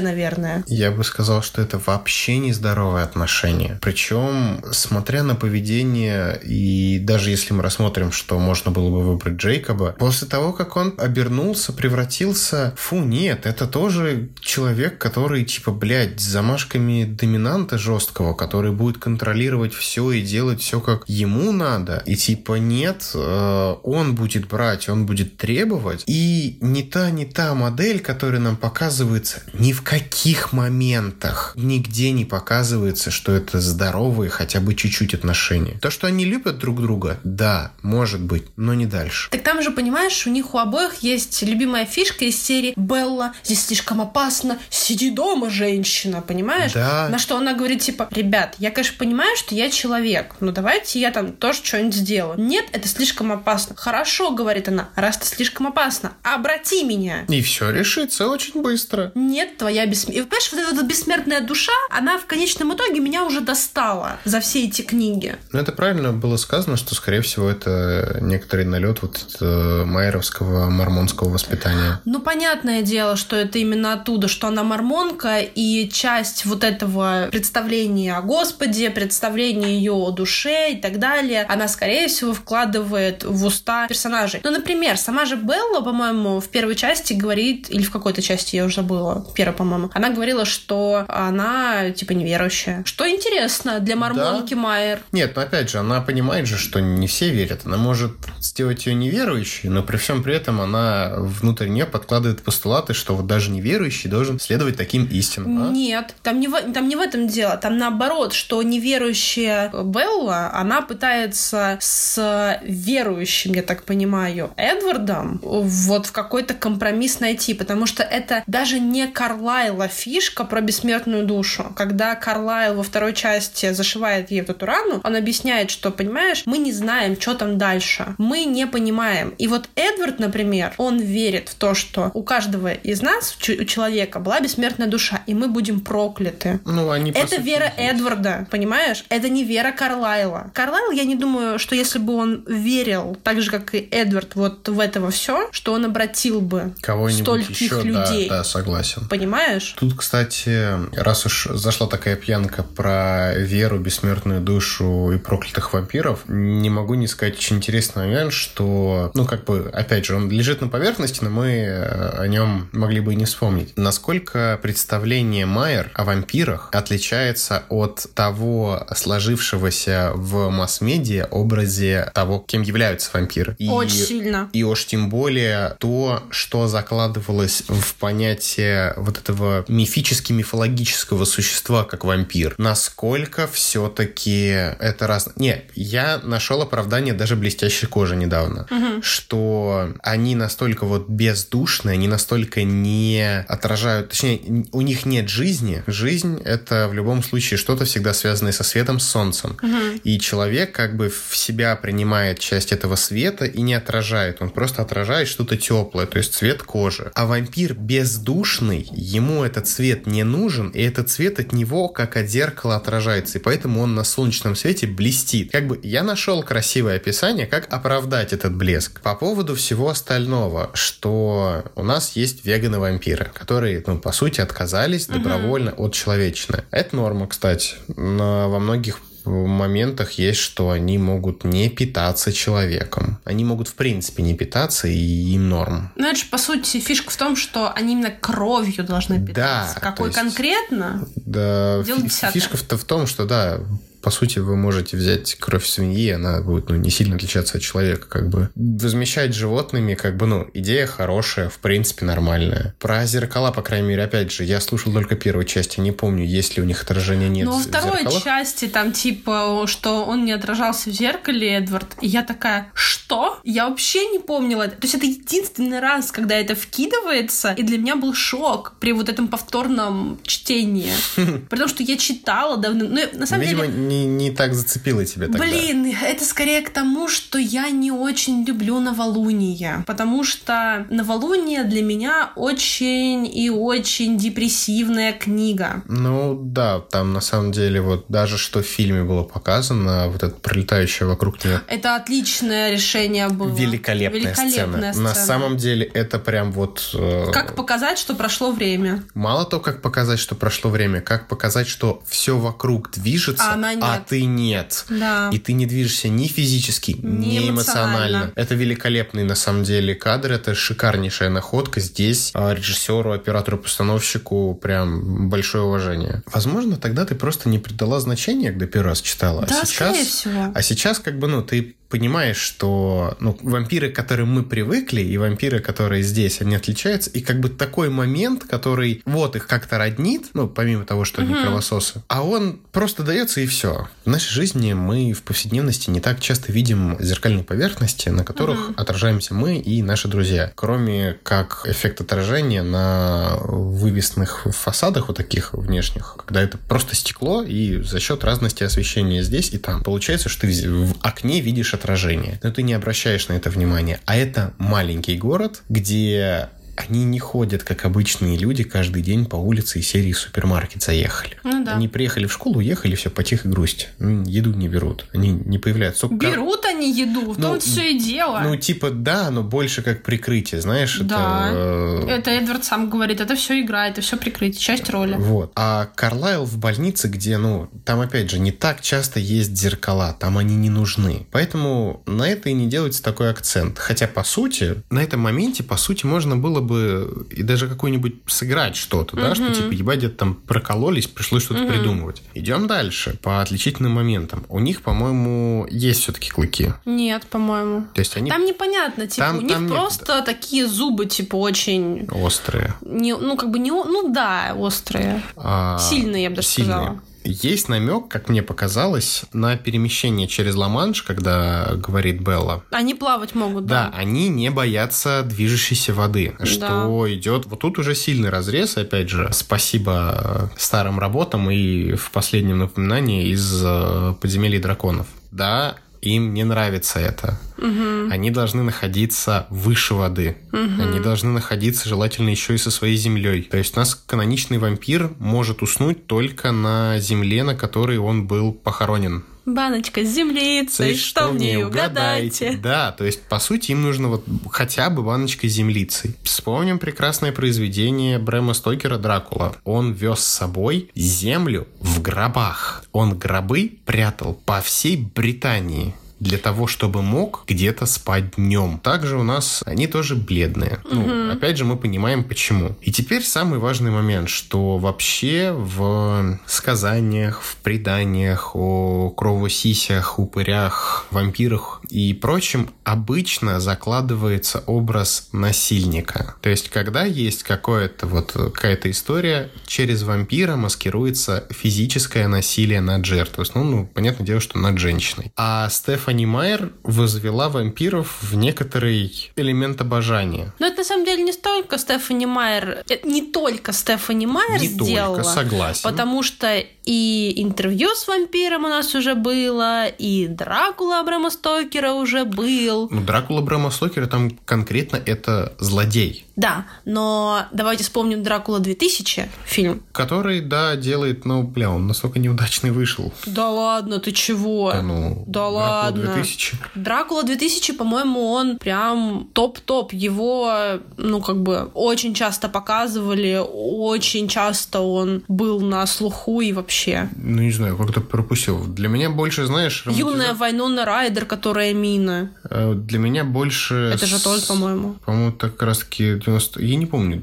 Ну- Дракула 2000 это тот же, который 92 года Дракула с Гарри Олдманом. Так, ну, по-моему, это он. Ну, типа, он... Ну, там, кстати, есть насилие. Ну, логично было И бы то есть- предположить. там, там показывается, что вампирскую тематику там воспевают, но показывает, что это зло. Да, но Гарри Олдман. И что? Это харизматично отыгравший свою роль персонаж. Ну, да, но То же самое, как- он охрененно там крут был. Они пытаются себя показать крутыми. Вот в этом-то весь и прикол. А здесь нам показывают, что это абсолютно... Ну, типа, просто они воздерживаются, это хорошие, и не надо на них... Ну, послушай, ну здесь нам показывают, что есть разные вампиры. Как есть разные люди, так есть и разные вампиры. Есть хорошие, условно, опять же, понимаешь? Есть более такие нейтральные, я бы сказала. Есть Вальтури, которая типа вампирская полиция, но которые преследуют свои совершенно цели, и мы как бы не считаем хорошими. Но с другой точки зрения мы не можем с ними ничего сделать. Есть новорожденные вампиры, которых затмение использует Виктория. То есть они разные. Вот и все. По сути, да, но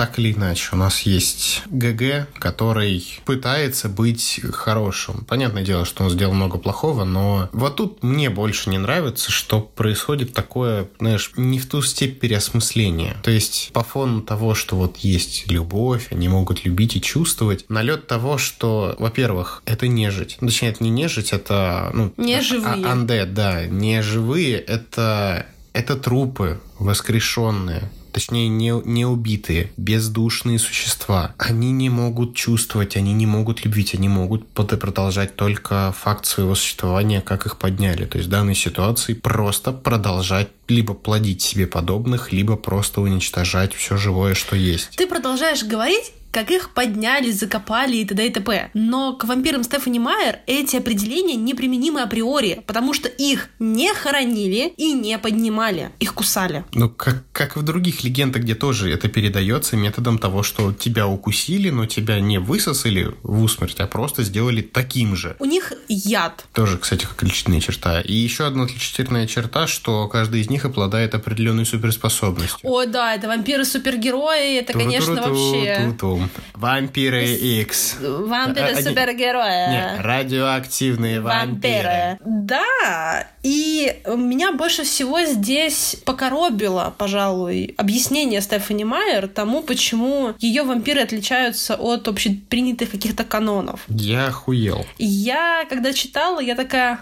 хм, странненько. А значит, говорила она примерно следующее. Да, я знаю, что мои вампиры э, другие, они отличаются от э, канонов, но просто дело в том, что я не была проинформирована о том, какие они вот в каноне типа есть. И когда я уже написала «Сумерки», было поздно вставлять туда вот эти все вещи. И я такая, мать, все, конечно, понятно, круто и весело, спасибо огромное за объяснение. А ты где была последние вот годы, когда ты жила? Ты... Но, но она мормонка. Окей, возможно, у мормонов какие-то ограничения стоят на все эти вещи, на чтение чего-то, просмотр и так далее. Смотри, то есть она знает за британскую литературу хорошо, Мгм. но не И знает... американскую тоже. американскую, но не знает за Брэма Стокера. Я говорю, Когда возможно... это типа, блядь, настолько вот э, классика-классика. Возможно, там какие-то ограничения. Но меня это сильно покоробило. Я не была проинформирована. Окей, хорошо. Но она таким образом создала своих вампиров. Согласен. Как вот, ну, если рассмотреть, что это как отдельный вид мифологии, как отдельный вид существ, и просто представить, что они также называются вампирами, но как вампиры не являются, окей. Но перейдем к самому, наверное, странному из вампиров. Понятное дело, что не о самом красивом, прекрасном Малинине,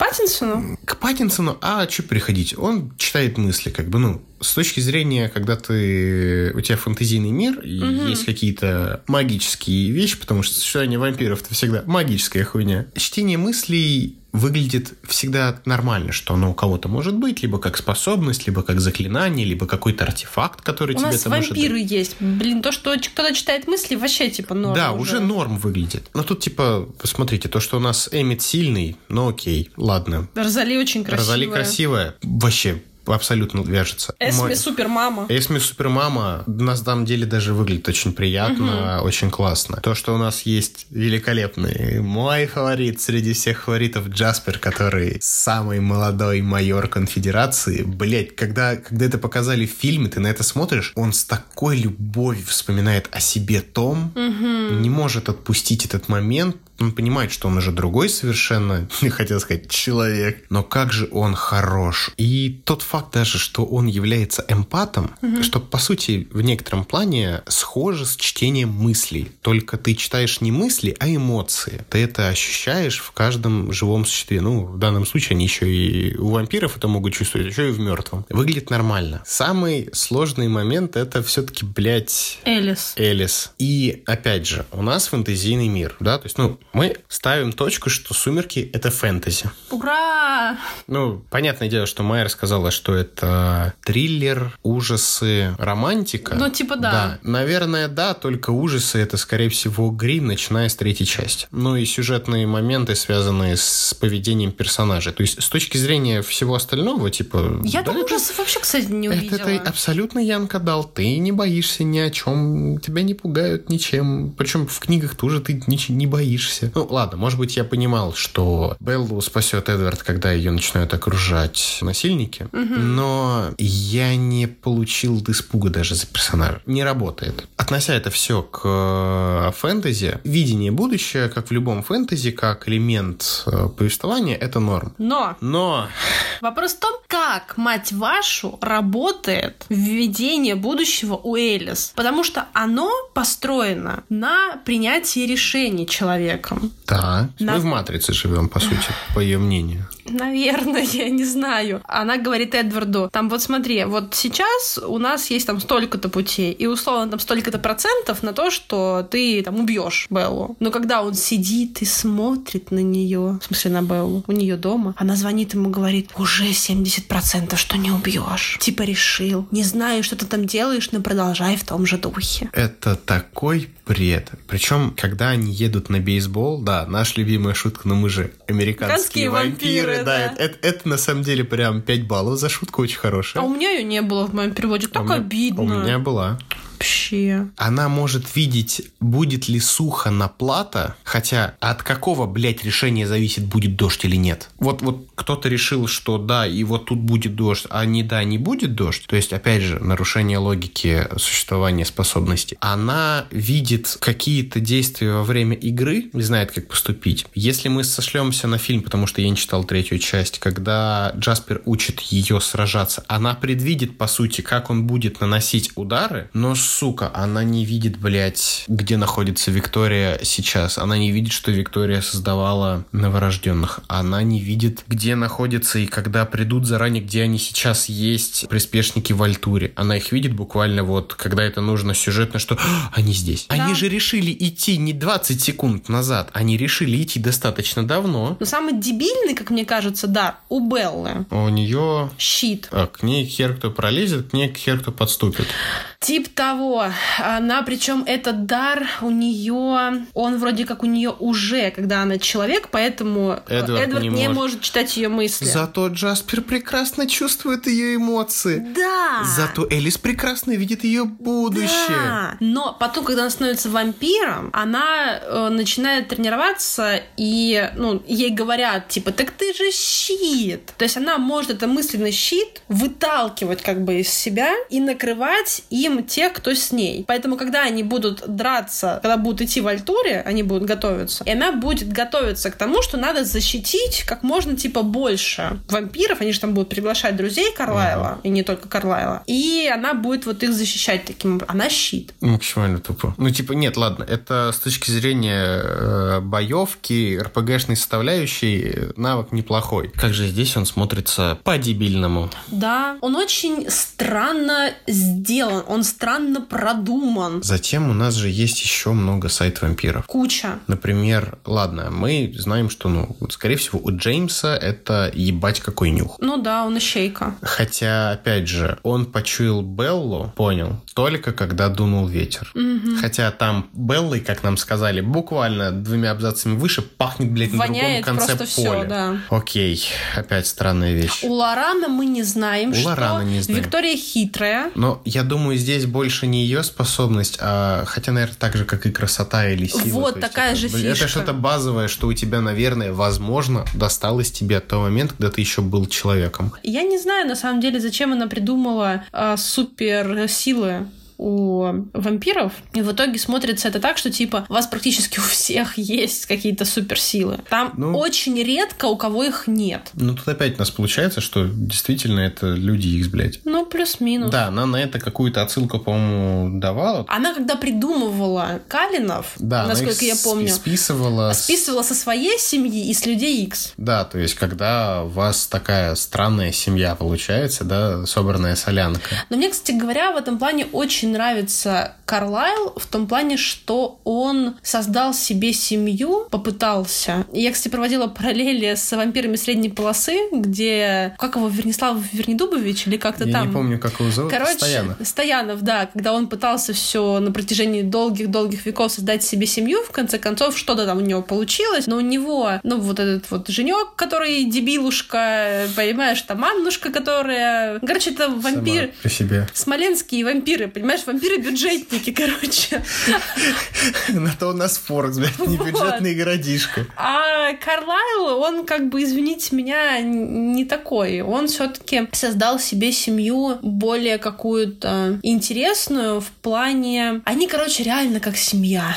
Да, Вот да. я, я это вижу. Когда читаешь «Солнце полуночи», думаешь, типа, ну, ну, Эдвард, да, там, ну, семья. А он действительно думает об Эсме как о матери. Он думает, мне не хотелось огорчать мать. И ты такой, ничего себе. Ну, приятно, приятно. Он относится к Карлайлу как к отцу и называет его отцом. Но здесь, знаешь, есть какой момент? Он э, рассказывает Белли, что он, в принципе, не очень хорошо помнит родителей. Ну да, они же вроде еще до него умерли. Они умерли до него, но ему было уже 17 лет. И здесь, э, на самом деле, странненько. Смотри, Джаспер, он свою жизнь допомнит. Розали свою жизнь допомнит. Эммет, Карлайл, Эсме. Пожалуй, только Элис нет из-за психушки. А Эдвард, он свою жизнь ту, как будто... м-м. Возможно, она была либо настолько серой, либо настолько тяжелой, как бы, ну... Возможно. Ну вот он вообще... Он... Возможно, они во время испанки очень много отлетели по памяти. Ну, ты- Ты, же уже Возможно. умирал не потому, что Да. ты умирал от потери крови сейчас. Ты как бы в агонии умираешь. Ты, Да. в принципе, все уже начинаешь забывать. Кстати говоря, мне очень нравятся бонусные главы. То есть, ну как не бонусные, а вырезанные главы, которые Мгм. есть. Там очень классное взаимодействие. Есть такой классный сайт, и я, когда увлекалась сумерками, я там много сидела. Сейчас он работает, но гораздо меньше, насколько я понимаю, чем это было раньше, разумеется. Twilight Russia, по-моему, они называются. Значит, у них есть сайт и есть группа ВК, которая работает. Но сейчас она больше как новостная группа по разного рода проектам, кино и не только. Там один из первых раз я встретилась с фанфиками, между прочим. У них были даже книги раньше выложены по сумеркам, и там можно было их читать прям онлайн. И, кстати говоря, в ВК тоже это делать можно было. И у них там есть э, бонусные, они же вырезанные главы, которые были подвергнуты редактуре. Например, мне очень понравилась история небольшая совсем с Эмметом и Медведем, когда Эммет рассказывает Белли в первой части в «Сумерках» про то, как он стал вампиром. Потому что Эдвард-то рассказывает немножко, Ага. но есть вот эта вот фишка с Эмметом. Эммет очень любит же медведей, его же убил медведь, по сути. Ну, почти добил, и его нашла Розали, и поэтому и в «Солнце полуночи» мы видим, что он очень любит, когда мы видим охоту его и Эдварда, и он прям пытается медведя, который вот только-только он вышел из спячки, он любит их такими, и вот он пытается его раззадорить, дать ему там возможность как-то себя, он, короче, не смирился с тем, что медведь тогда его ну, практически убил, и он пытается каждый раз взять реванш над медведем. И мне очень нравится взаимодействие между ним и Беллой. Оно да. очень классное. Эм, Эммет и Белла — это прям нечто. Он ее так по-свойски немножко троллит, но защищает прям всем, чем только может. Абсолютно. Опять ходила и думала одновременно Белла? Да, да, вот это прям такая фраза обалденная. Это же... А... Ну, они попытались в фильме, да, немножко вот этого дать. Кстати, он, он там достаточно... Ну, его мало, Очень мало. дело. Но чувак свою харизму там включает. Он отыгрывает он на все отыгрывает деньги. на все деньги. Это да. прям Эммет, в которого ты веришь. Да. Такое же классно, ты говоришь, и взаимодействие между Эдвардом и Сетом. Эдвард и Сет, да, это уже в последней книге. Сет — это самый младший участник стаи оборотней. Ему там типа лет 15, что ли, или 14. И вот они сдружились во время битвы в затмении с Сетом. И с Эдвардом они там дальше будут как-то общаться прикольно вот во время уже рассвета, когда они будут там ждать в Альтуре и вообще, и он будет к ним прибегать домой в образе волка, и они мысленно будут там болтать с Эдвардом.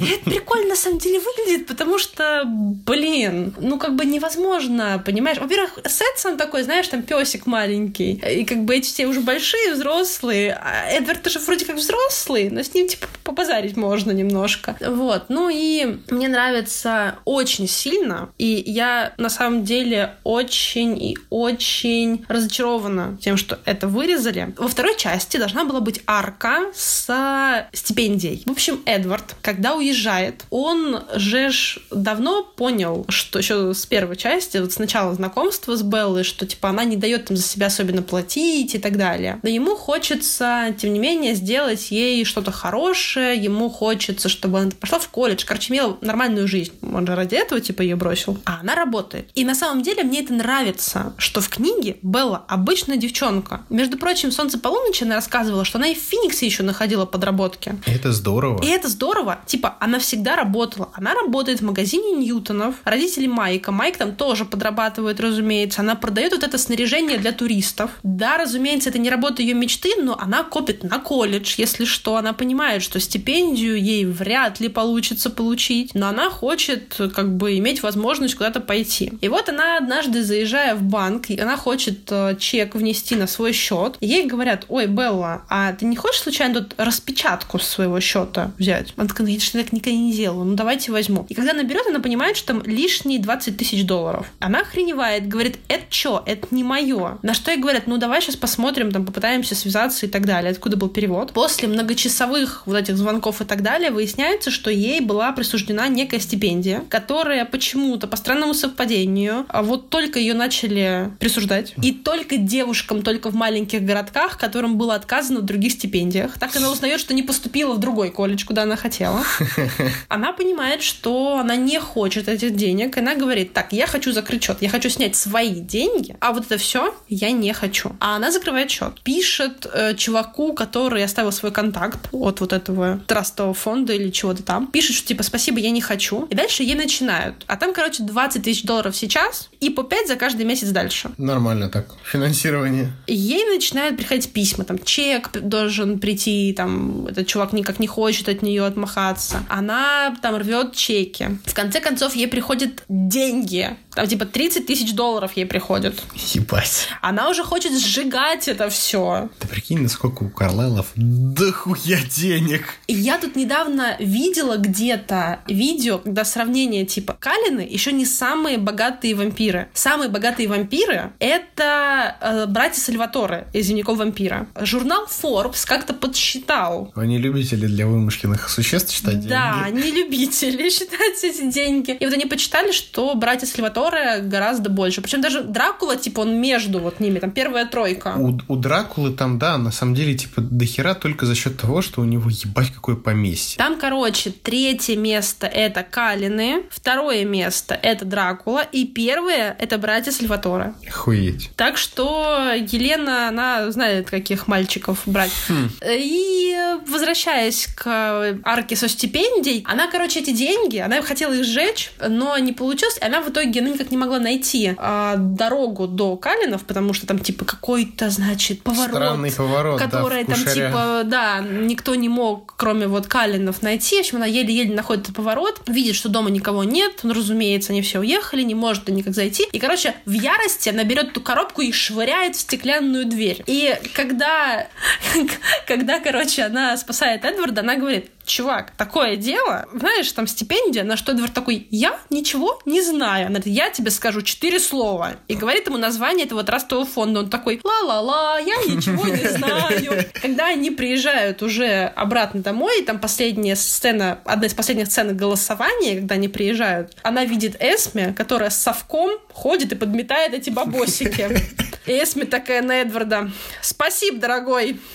Дверь нам теперь менять, там типа все дела. Мгм. Они и сами могут ее поменять. Ну, понятное дело. Ну, кстати... Они могут не запирать ее. Зачем? ну, Кого они, блядь, боятся? Слушай, ты- Волков? Я помню интервью Роберта Паттинсона во время, по-моему, промо-компании первых, что ли, «Сумерек» или вторых, когда у него спрашивали, зачем и нахрена вообще эти ваши вампиры ходят в школу. На что он такой, он там так много нелогичных вещей, я этого не понимаю. Когда я прочитала «Солнце полуночи», я лучше поняла многие аспекты их жизни, как мне кажется, и это тоже. Потому что Эдвард думает там примерно следующим образом. Мы вампиры, которые выбрали иметь дом. Мгм. Если бы мы были кочевниками, как Джеймс, Лоран и Виктория, мы могли бы делать вообще что угодно. Нам нахрен ничто не нужно. Но мы выбрали иметь дом. И для этого нам нужно не выделяться от других людей. Ага, им не выделяться. Ну, как можно меньше, давай Ну, таким да. образом. Поэтому мы должны играть свои роли. А так как мы дети, типа того, да, нам условно там 17-18 лет и так далее, то мы должны ходить в школу. Школу, да. Поэтому все они, конечно, устали от этого, они по миллионному уже практически разу этим Проходят действием занимаются. же, да,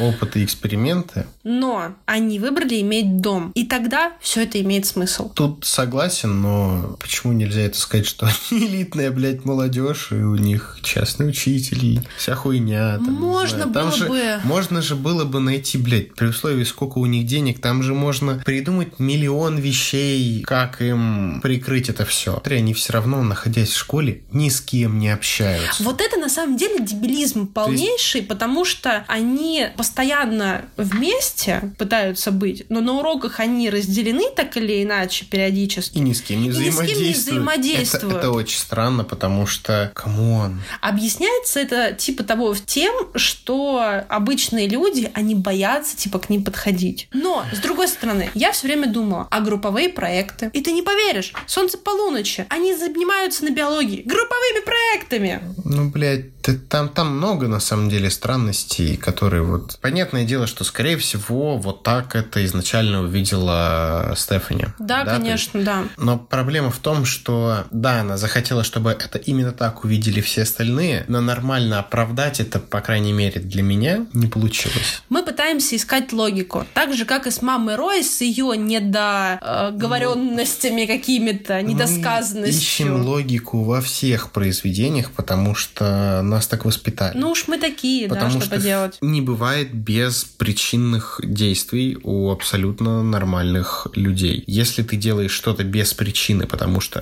понеслась, скорее всего, есть какие-то проблемы. И так как мы живем, что есть причина, есть действие, есть следствие, Мгм. мы это ищем и во всех остальных моментах. Я, наверное, предлагаю перейти к наследию. Ну, мы уже сказали про массовую истерию, которая была. Да. Ты упоминал, что мир в какой-то момент очень сильно устал от сумерек. И я на самом деле согласна, потому что на последний фильм, когда я пришла, а я уже была в универе, у нас был достаточно большой зал, он был забит полностью. Там, если помнишь, есть сцена, это видение, оказывается, Мгм, когда их да, всех когда убивают. всех на- на- наебали. И я очень хорошо помню, что как бы мне не нравились «Сумерки», но я уже к тому моменту настолько задолбалась от них. И когда показывали эту сцену, весь зал аплодировал, что наконец-то Калины сдохли. А потом оказалось, что... А потом оказалось, да, там была такая именно реакция.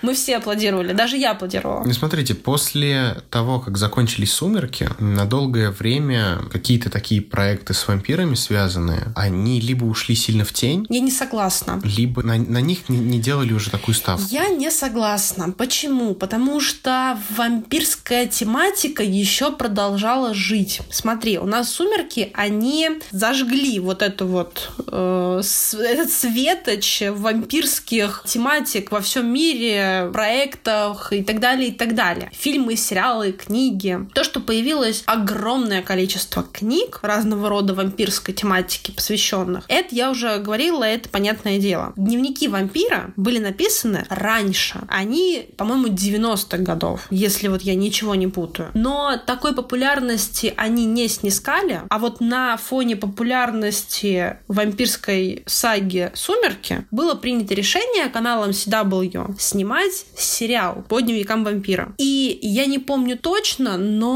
там, по-моему, они в девятом году начали снимать, и сезонов там семь, что ли, или восемь. То есть до 16 года где-то их тянули, сосали. Да, это раз. Не, ну как бы и фильмы там, новый Дракула выходил, и у нас есть э, реальные упыри. Подожди, дневники вампира были безумно популярны. Безумно. Понимаешь, то, что они не были популярны, так как сумерки не было вот такой истерии, не означает, что они были популярны совсем уж мало. Те же самые Кубик в Кубе, студия звучания, они изначально начали переводить несколько сериалов, но самая большая волна популярности у них была изначальная от дневников вампира. Причем они сами не любят сериал, ни Руслан, ни Оля, насколько я вот смотрела их интервью какие-то, но у них была такая популярность от него, что ты себе просто не представляешь. С кем останется в итоге Елена, с Деймоном или со Стефаном, была примерно такая же фишка, как Тим Эдвард и Тим Джейкоб. Поверь мне, я знаю, о чем говорю.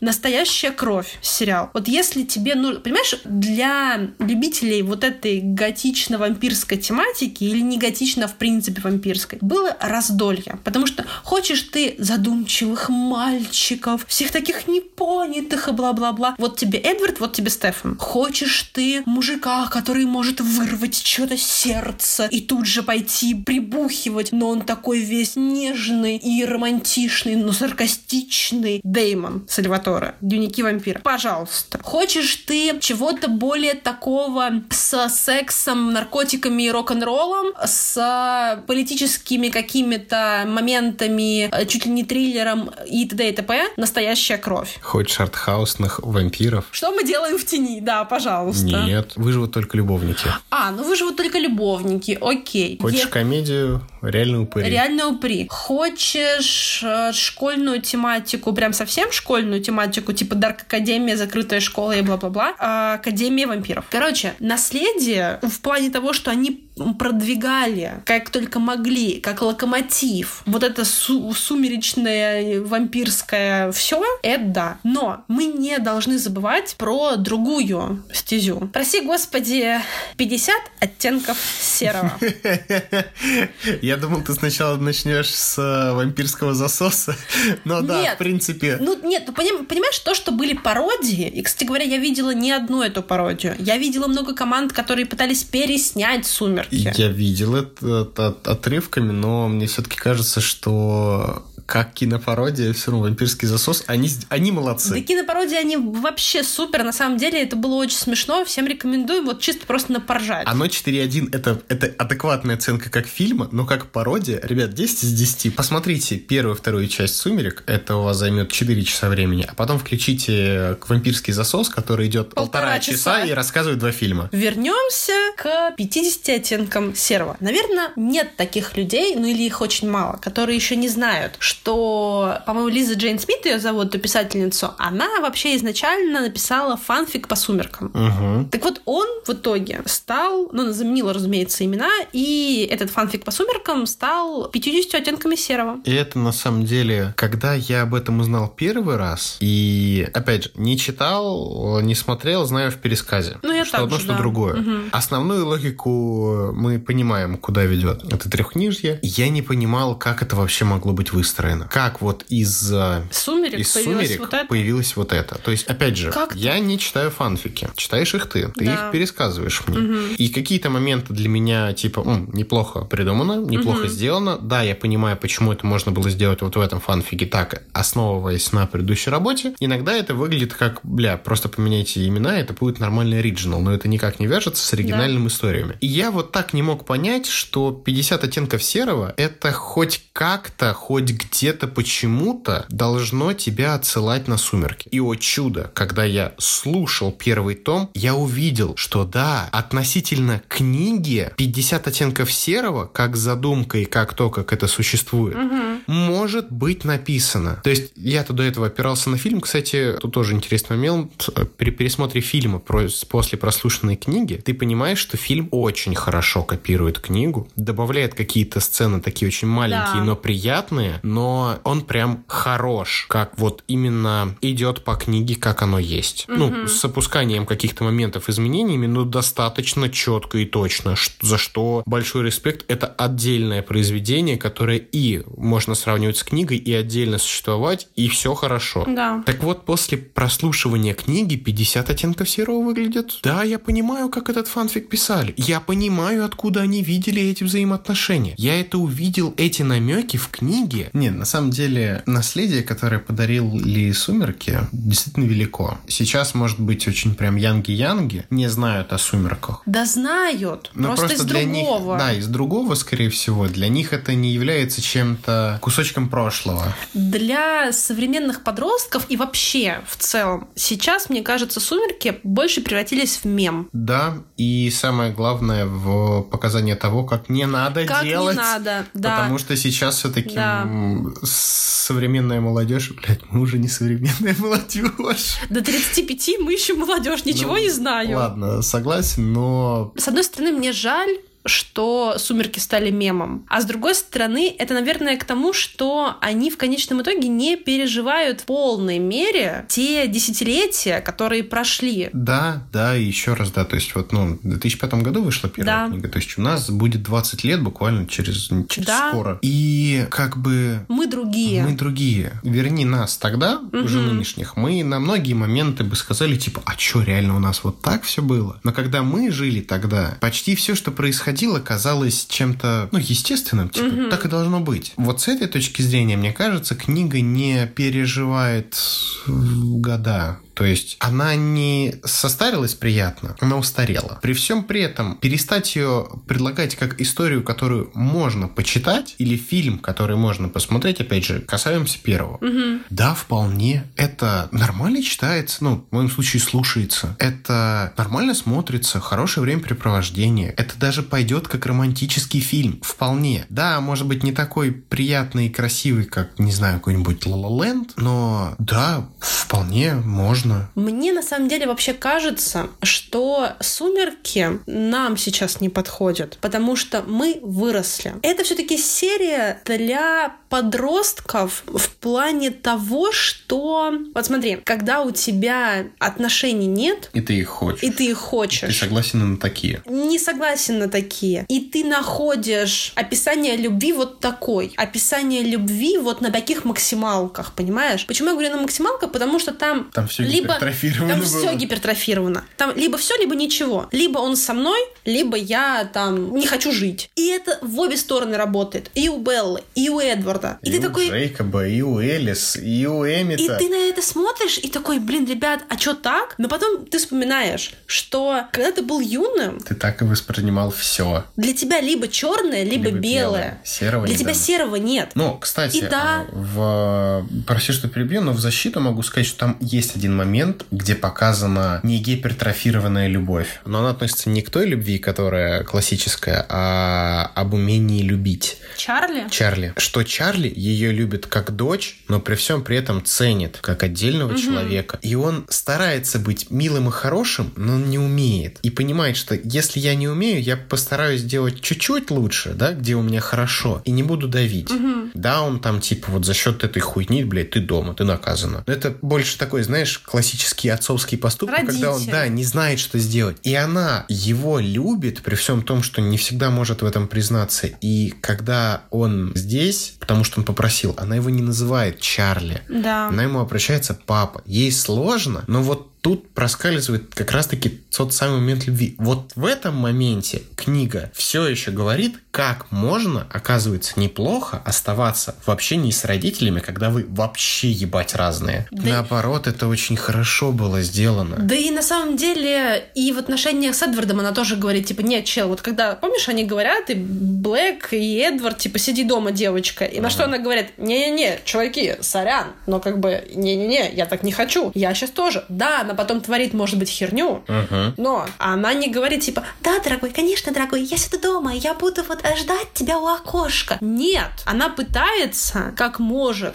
брать быка за рога и жизнь в свои руки. Даже когда Эдвард ее бросил. И вообще, на самом деле, я, ну, как и в случае с Роном и Гермионой, я не простила бы такого. Так и в случае с Беллой и Эдвардом я не простила бы такое. Да, я понимаю, что ты ушел для того, чтобы вот меня там защитить и т.д. и т.п., но ты натворил столько дел, ты опустошил меня таким образом. То есть, по сути, вот еще чуть-чуть, вот я читаю, когда, почему я не люблю новолуние? Когда я читаю или смотрю, но с фильмом там немножко по-другому, там это не так показано. Нет такой глубины. А в книге ты, когда читаешь, ты смотришь, типа, блин, еще чуть-чуть, и она себя, во-первых, она довела себя уже до глюков, угу. а во-вторых, еще чуть-чуть, и она сама об этом говорит, еще чуть-чуть, и Чарли меня закроет просто в психушке с мягкими стенами в комнате. Да. Нахрена козе баян? Зачем тебе мужик, который будет доводить тебя до вот такого? Опять же, это к вопросу о гипертрофированности. И об абьюзивных отношениях. И об абьюзивных отношениях, и об американских горках. Да, и вот за счет этого, наверное, книга